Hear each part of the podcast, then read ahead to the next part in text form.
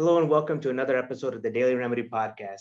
Today we are here with Dr. Adam Cifu, general internist who divides his time between clinical practice, medical student education, and scholarly work related to evidence-based medicine. He's also the senior faculty scholar at the Bucksbaum Institute for Clinical Excellence at the University of Chicago, and he's the author of the book Ending Medical Reversals with Dr. Vinay Prasad. So Dr. Cifu, thank you for joining us.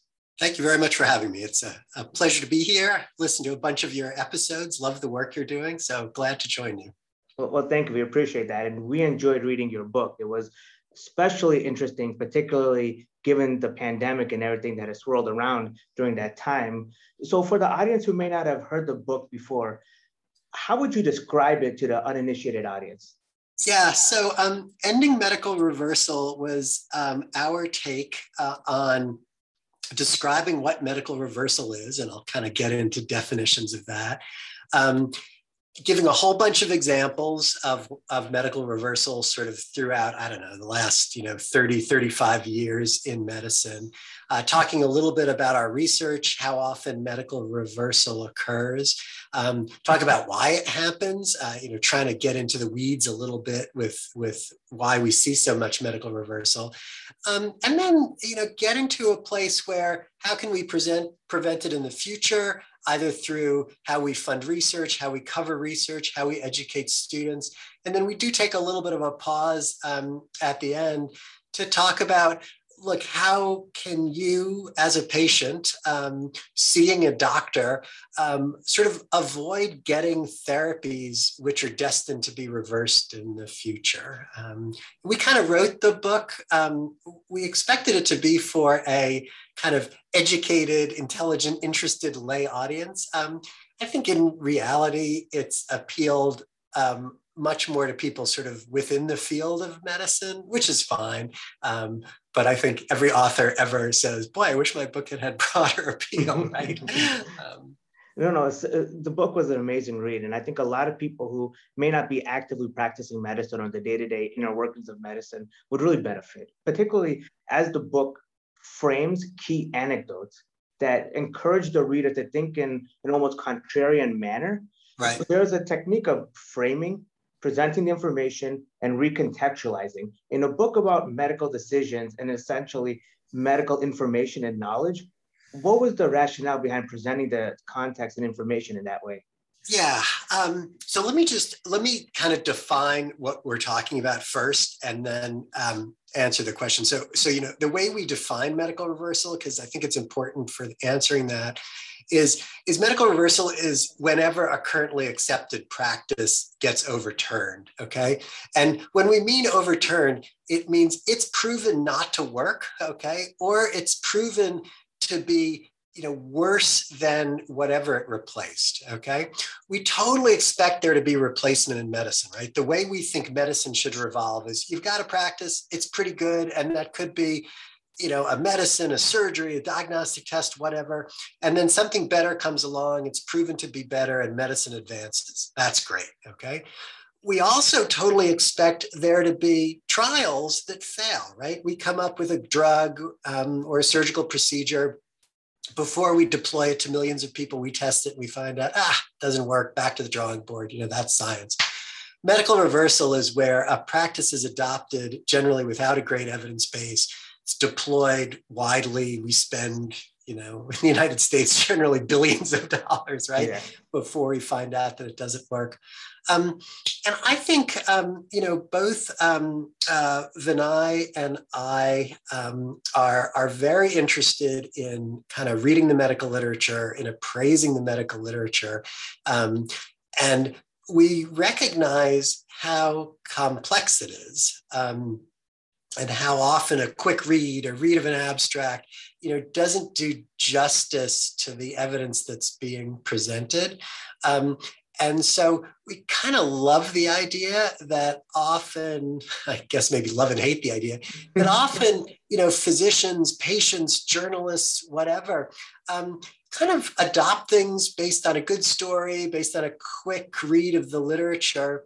Um, and then when something gets overturned, at that point, it's very easy to look back and say, you know, we should have seen this coming. You know, the evidence this was based on was terrible. Yeah. Um, or at least there were big enough holes in it that this was a possibility. Yeah, I think that's a critical part to discuss further because you mentioned early on to the book, and I quote, sizable proportion of what doctors have done wrong, they're not wrong in retrospect, but unfounded when doing it. So perhaps you can talk a little bit more about what wrong really means and what the concept of learning is as a function of time as we progress onward. Right. Uh, that's, that's a great way to put it. Um, so it might be it, it probably easiest for me um, it, when when Vinay and I first started talking about this book or this idea, because this really started not as a book, but as a bunch of sort of journal articles, um, both outlining this idea and then actually trying to study it. Both of us came to it with an experience of things that we had done in practice that we then had to sort of turn around and say, huh, we were doing the wrong thing. For me, I'm old. It was estrogen replacement therapy. Mm-hmm. And it was sort of throughout the 1990s, basically standard of care that a postmenopausal woman, you would say, you should be on estrogen replacement therapy. And I used to draw out this silly little picture that I would say, you know, it's going to be kind of good for the bones. It might be a little bit bad for your risk of breast cancer, but it's really good for your cardiovascular risk. And so overall, you know, you should do this. Okay.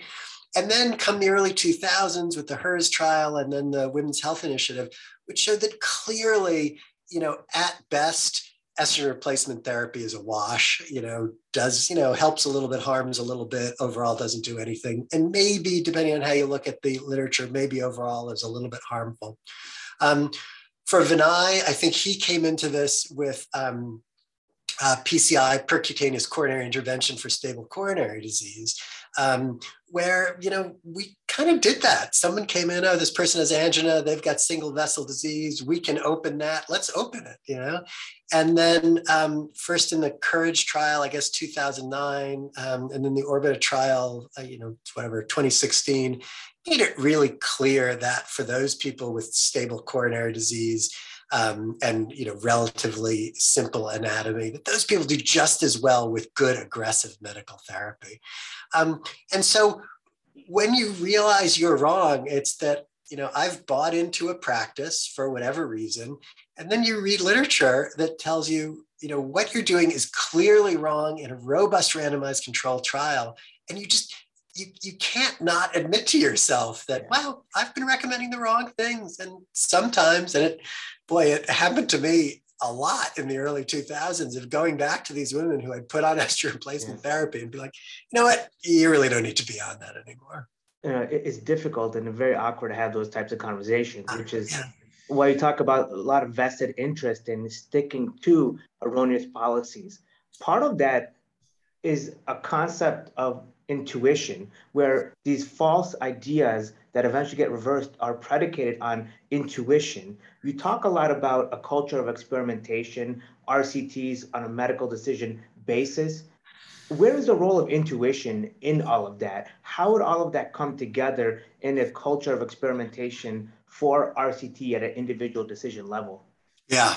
Um, Boy, that's a really complex question. Uh, um, I'll, I'll maybe take it in, in two places because I think intuition can definitely do us harm. And I think mm-hmm. we've seen this a lot during COVID, yeah. um, where, you know, essentially everything we test has a good story behind it, right? And our intuition that it works is based on how we've learned medicine. You know, we've all learned the kind of what's plausible biologically, right? We've gone through our physiology classes, we've gone through pathophysiology, we understand how pharmaceuticals work.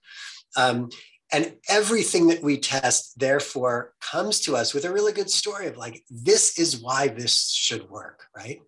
And so our intuition often leads us to adopting a practice, even if we recognize the the actual real world empiric data is not so great because it's built on this great story. Um, so that, that's a big part of why reversal happens. I, I'm not sure if this is where you're going, but I don't want to totally disregard intuition in mm-hmm. clinical care, right? Because, you know, some people and mostly the people who sort of put up evidence-based medicine as a straw man just to burn down, um, see evidence-based medicine as, ah, you know, you're just looking at the most recent New England Journal article and doing what it says. You know, that's not what evidence-based medicine is, right? um, I mean, at the very beginning, um, you know, evidence-based medicine was described as a, a way to practice where you incorporate clinical experience, your understanding of, let's say, bioplausibility, and you know the most recent best evidence from clinical trials. Um, and you know we all know right you and i certainly as practicing physicians know that you know it's probably the minority of decisions that we make for our patients where we can go to a journal and say look ha, this is the answer right yeah.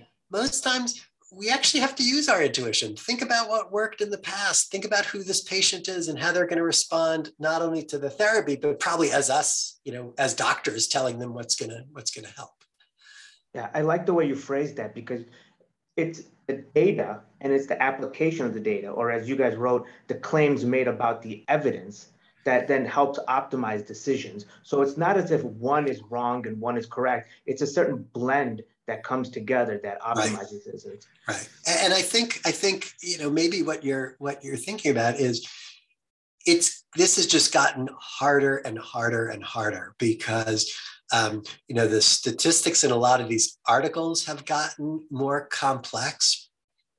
The way these articles are pitched to us becomes you know more complex you know every newspaper let's say every media outlet yeah. right has time dedicated to you know new medical research right and then we've got things you know like twitter just bombarding us um, with not only journalistic coverage of medical science but to be honest with us us right that like physician researchers or medical researchers you know they publish an article and they they introduce it with a twitter thread yeah. of you know try to describe it um, and so so much of the nuance is lost and so few of us have the time to really sit there for an hour you know read the article carefully talk about it with a couple of colleagues um, before we're sort of pushed to say you know what do you think about you know the newest antidepressant for yeah. covid um, no i completely agree and it's this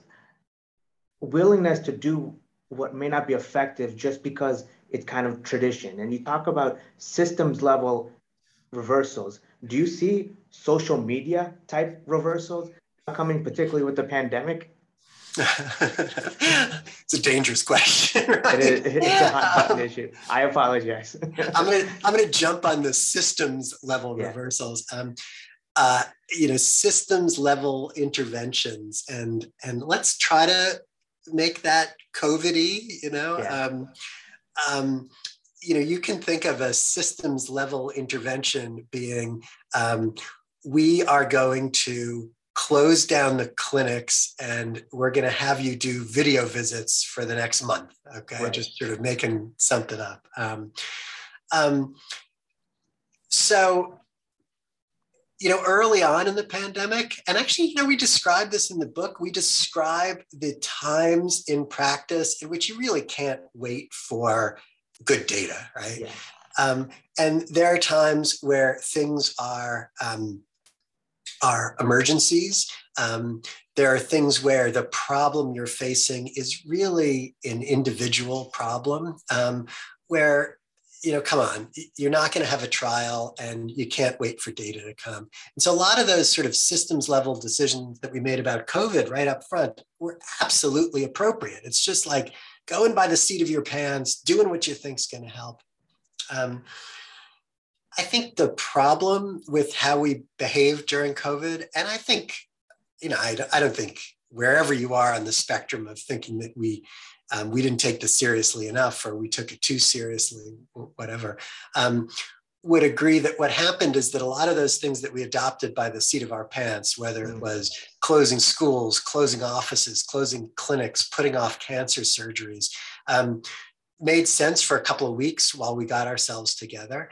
But then beyond that, um, we should have adapted based on what we knew. And probably most importantly we should have started doing studies you know?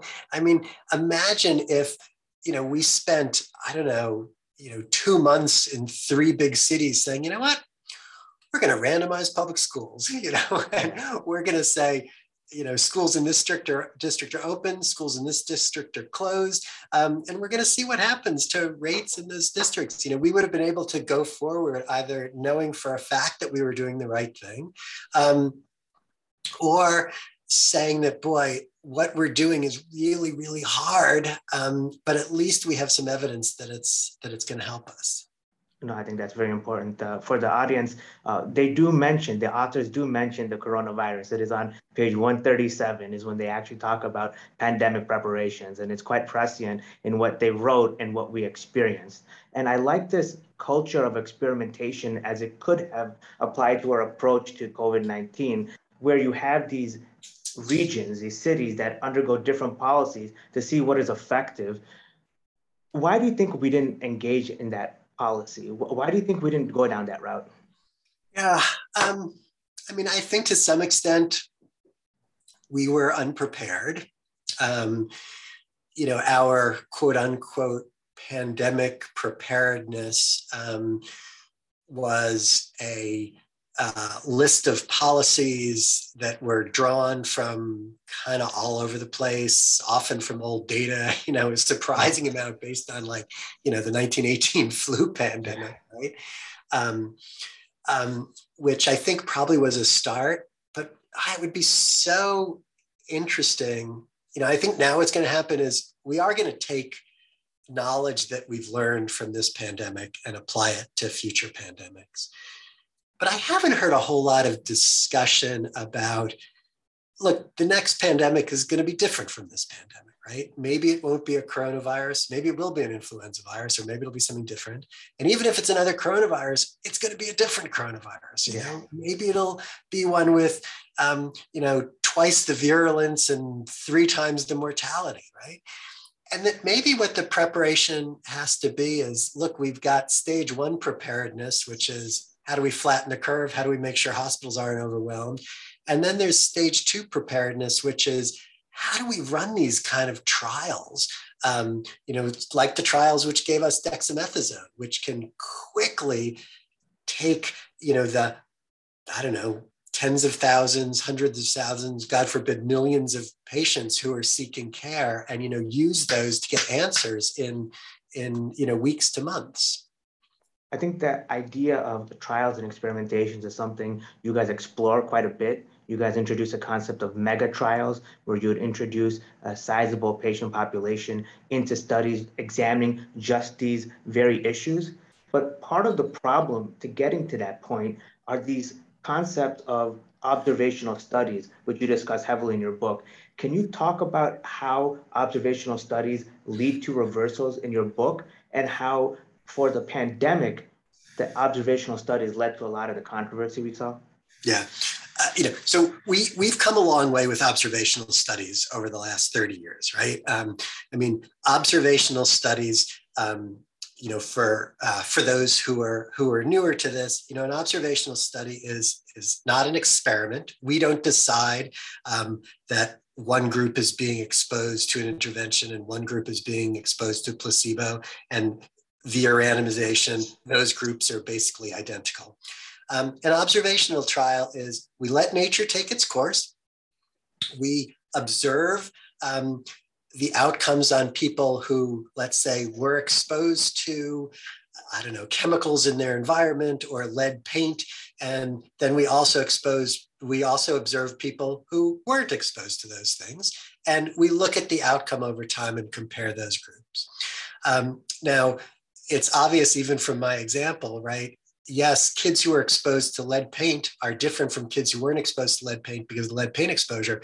But oh my God, those kids live in a completely different world, right? Based on what their housing's like, the wealth of their family, the neighborhood they live in, the demographics, everything. Um, and so what you end up is a difference between these two groups and outcomes, which might be due to the lead paint, but it might be due to everything else, right? And so that's that's the whole correlation doesn't equal causation. Mm-hmm. And that's like the first thing any of us learn in any statistics class, yeah. right? And and I think the most the most brilliant um, summary of that is in an XKCD cartoon, right? Yeah. That I always quote. Um, so like we know that. Um, but the problem is, is that observational data can be really attractive. And honestly, it's gotten more and more attractive as our researchers have been better and better at controlling for the differences between groups. And then also um, using data from you know, so-called natural experiments, um, where yeah, two groups get different exposures, but their different exposures almost come in a random way. Um, the problem is, one, the studies that do all that really well are few and far between. And there's been some nice data, really, that when we look at um, at clinical questions that, that are addressed in observational studies and then later addressed in randomized control studies, um, that observational studies are pretty good at predicting what an RCT will show, but they're not perfect. And hmm. about 25% of the time, they're wrong. And there's no way to know what 25% they're going to be wrong. Um, you mentioned in the book, you know, we talk, we spend a lot of time saying, you know, how can we do better? How can we yeah. use these mega trials? Um, and you know the problem is is that most of our clinical trials these days are you know they're run out of individual institutions and mm. multi-center trials you know we're mostly talking about three to five centers um, often funded by you know one drug company or one grant um, and those work well but those naturally limit the number of patients you see um, and so we really have to figure out a way of changing how these studies are financed, how these studies are planned, how these studies are run. So whatever it is, you can say, boy, we're going to leverage, you know, every patient who's diagnosed in the next six months with rheumatoid arthritis nationally, mm-hmm. um, rather than every patient who's developed rheumatoid arthritis and presents to University of Chicago, South Shore Hospital, Northwestern, you know, over six months. Certainly, it's an issue worth discussing. And you mentioned the lack of funding for those types of studies, but you also talk about the cost of consequences that could be presented to a federal agency like the NIH to justify these types of large studies. Have there been any attempts to create a, an infrastructure or some sort of research organization that actively looks into these types of clinical studies, or that's yet still to manifest? I think that's really yet to come. Um, um, I really do. Um, and I think that's going to be, you know, a, a, national initiative. And, you know, I think we talked about a little bit of the book. My kind of dream is, is that, you know, we still need pharma to make money. We still need pharma to make great drugs. Um, I think we don't need them to be running these trials.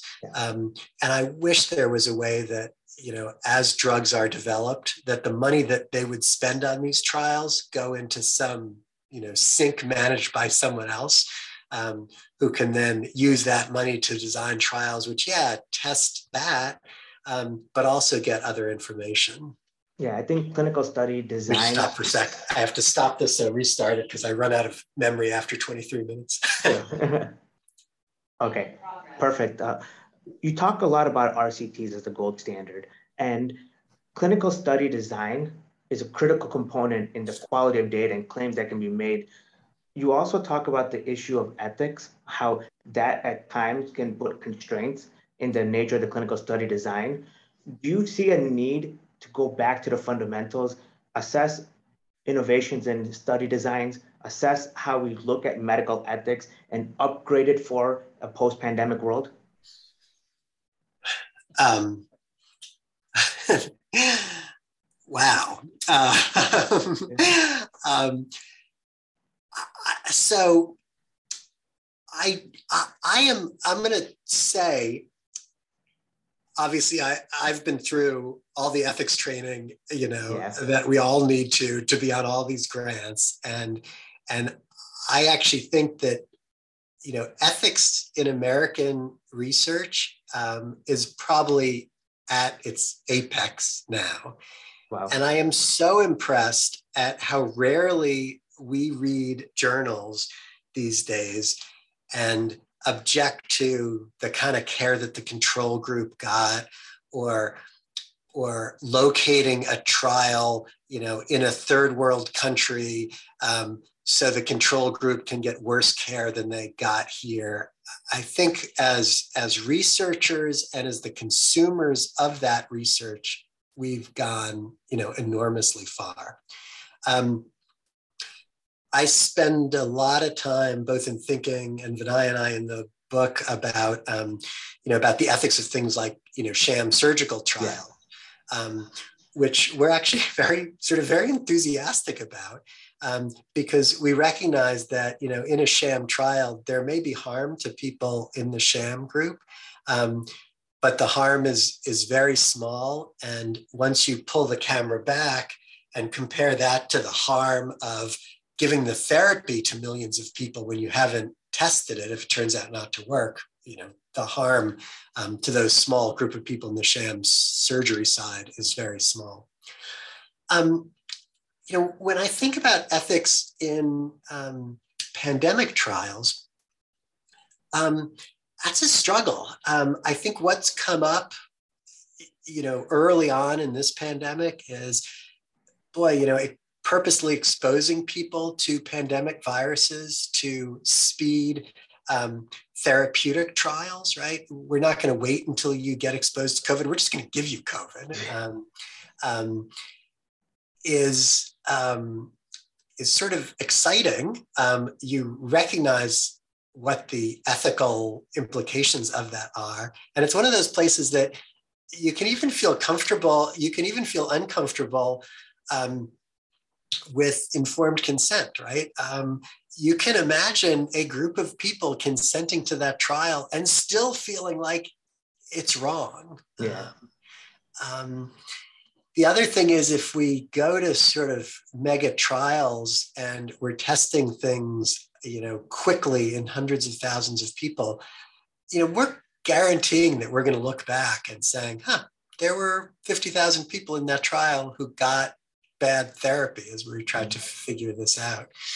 And you know, I think we recognize that in small RCTs um, when we're talking about treating a population during a pandemic. It's a little less comfortable. Um, it is difficult to quantify and characterize harm in objective terms. One of the things I found very interesting in the book is when you discuss the frameworks of harm, when MRI and its role in stroke management. So yeah. you broke down harm in terms of cost, harm persisting in erroneous policies, harm loss of trust. So harm is a complex concept. Do we need to update that understanding or incorporate the public into that understanding to help move forward with these clinical study designs and ethical considerations? Yeah, I think it is something that when we think about our informed consent, um, for trials. Um, um, I think our informed consent often really focuses on uh, the harm of the treatment, right? Mm-hmm. Um, that, um, look, what we're giving you might be harmful. Um, and um, you need to sort of consent to that. Um, I think the other harms that you point out are, are really critical. Um, um, there is um, the opportunity cost, right, of, of maybe not getting a therapy which would be beneficial to you. Um, certainly, when we think about medical reversal, boy, there's the opportunity cost of sinking a ton of resources into a therapy over years, which doesn't help. Um, I think in trials, we don't have to worry as much about people's view of medicine going down the line. Um, I worry a lot about medical reversal and the harm it does to um, to people's faith in medicine. You know, everybody feels like medicine flip flops all the time now, just given what the coverage is. Um, and I think that's to a great extent unfair. But I mean, I've lived with, you know, all those women I gave estrogen replacement therapy yeah. to. You know, I got patients who are in their 90s now who yeah. I'll recommend something. They're like, remember when you gave me estrogen replacement therapy mm. and you were wrong about that. Um, um, so I, am not sure I worry as much about the harm in research um, where we're so controlled and we're so good about consent. Um, but I do think, as you point out, that when we talk about doing research you know, in the setting of a pandemic, um, we have to be really aware of that and really aware of how people are going to look back on what we did um, in the course of an emergency. How much of this is actually medical, though? Because if you think about your experiences with the patients who you may have implemented a therapy that yeah. is no longer efficacious, you maintain that relationship. You acknowledge that there was a reversal and you maintain that bond. Is that something the healthcare system should do better with the public in order to get them to better understand reversals are inevitable? Wow, uh, that's I, that's that's an amazing question, and I think it's an amazingly optimistic view. right? Fair um, enough. because I think probably both of us, as physicians, recognize that you know when we are caring for patients, have a bond with that person, where we, you know, me and my patient are working as a team for the betterment of that patient's health, right? Um, that can withstand a lot, right? And you know, I'm very much upfront with, look, this is why we're making this decision. These are the potential consequences, both good and bad, of this decision. So if things go poorly, we understand how we got here. We got here together, and we understand what we can do next. Um, you know, when it's someone who's getting something from the anonymous, you know, healthcare field, right, mm-hmm. or the CDC or the federal government, um, and if things go badly, um, they're immediately hearing about all the problems in the decision making on Twitter and then getting mailings from lawyers saying like have you been exposed to x y and z you know you can join our class action lawsuit um, you know even if the right decisions were made even if everybody was doing the right thing every even if everybody consented in a proper way there's going to be so much pushback that in retrospect, I think people will be uncomfortable with it. Yeah, it's unfortunately an inevitability. Given yeah. what we learned in the pandemic and just how the experience of healthcare in the public has shifted, mm. do you hmm. feel that many of the solutions you discussed towards the end of the book were validated or could potentially be updated for a post pandemic world? Um, I, of course, I'm going to say they were valid. Yeah. Going to say I am like you know so prescient, it's incredible. Um, no, but but but really, I mean, I think you know at the most simple terms, right? Um, our point was that whenever possible, we should base medical decisions on robust clinical trials. Mm-hmm. Okay. Mm-hmm. And you know, I will I will put that on my tombstone, right? I'm going to stand yeah. by that till I die. Um, um, and I think what bears updating is, boy, you know, we have just been through an incredibly challenging time with often having to make clinical decisions with insufficient evidence. You know, sometimes we did well with it, sometimes we didn't do well with it. I think where we didn't do as well as we could have is is running the trials quickly um, to get data quickly. Mm. Um, and maybe that's the way our you know healthcare research system is set up.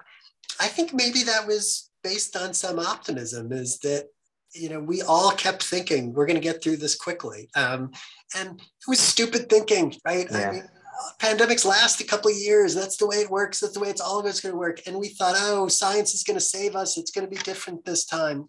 You know we should have known um, and we should have said look you know we're in this for the long haul and so let's you know save as many people as we can. Let's save the healthcare system up front, and then let's just go all in to research this. Um, so maybe we will be able to shorten the pandemic because we'll know exactly what to do. And let's basically, you know, do informed consent on the country and let them know, you know, what the risks are, what the costs are, but why we're doing this. Um, yeah, there was a lot working against that. There was. Unfortunately, I think people would have benefited from looking at some of the solutions. One in particular was this concept of a default enrollment into clinical studies. We mm. talk about providers, physicians, nurses, and patients engaging in an active culture of experimentation in which the default decision is to be enrolled in the clinical study.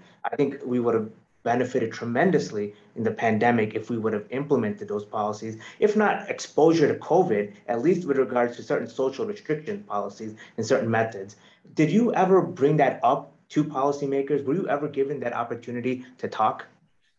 Um, I, I would say I I wasn't given the opportunity, but I didn't seek the opportunity. Um, yeah.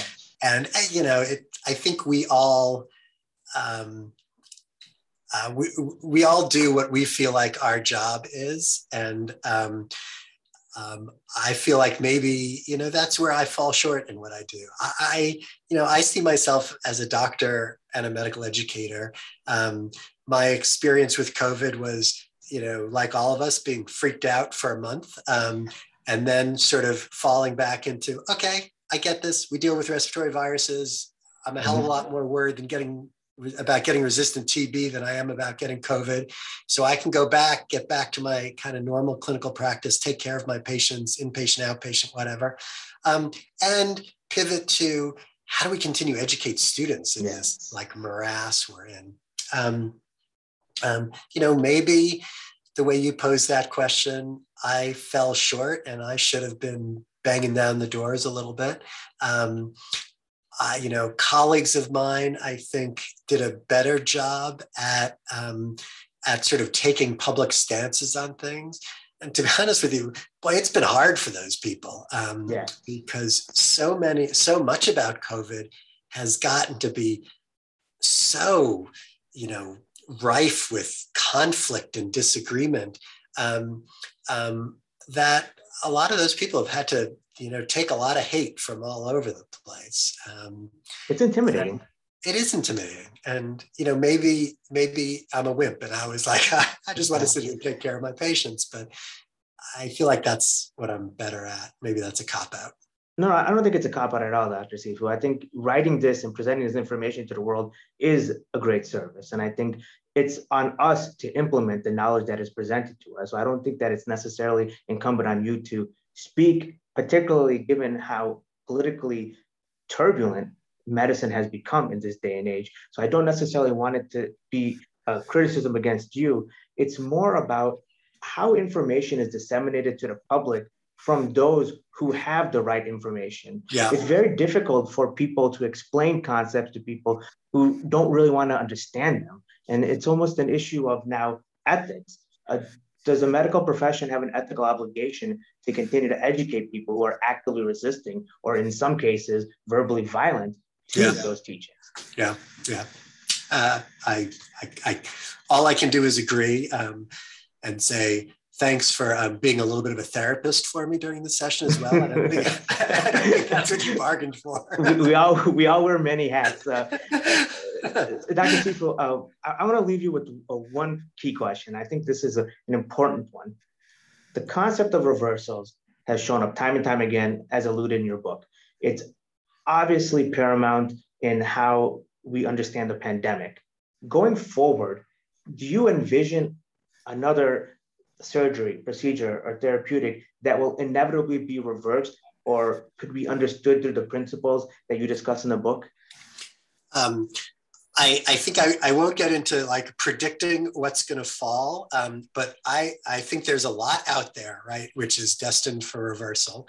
Um, and, you know, those are obvious things. Those are things that, you know, I refer patients to all the time that when I look at why do we do this, um, the reason we do it is because it makes sense.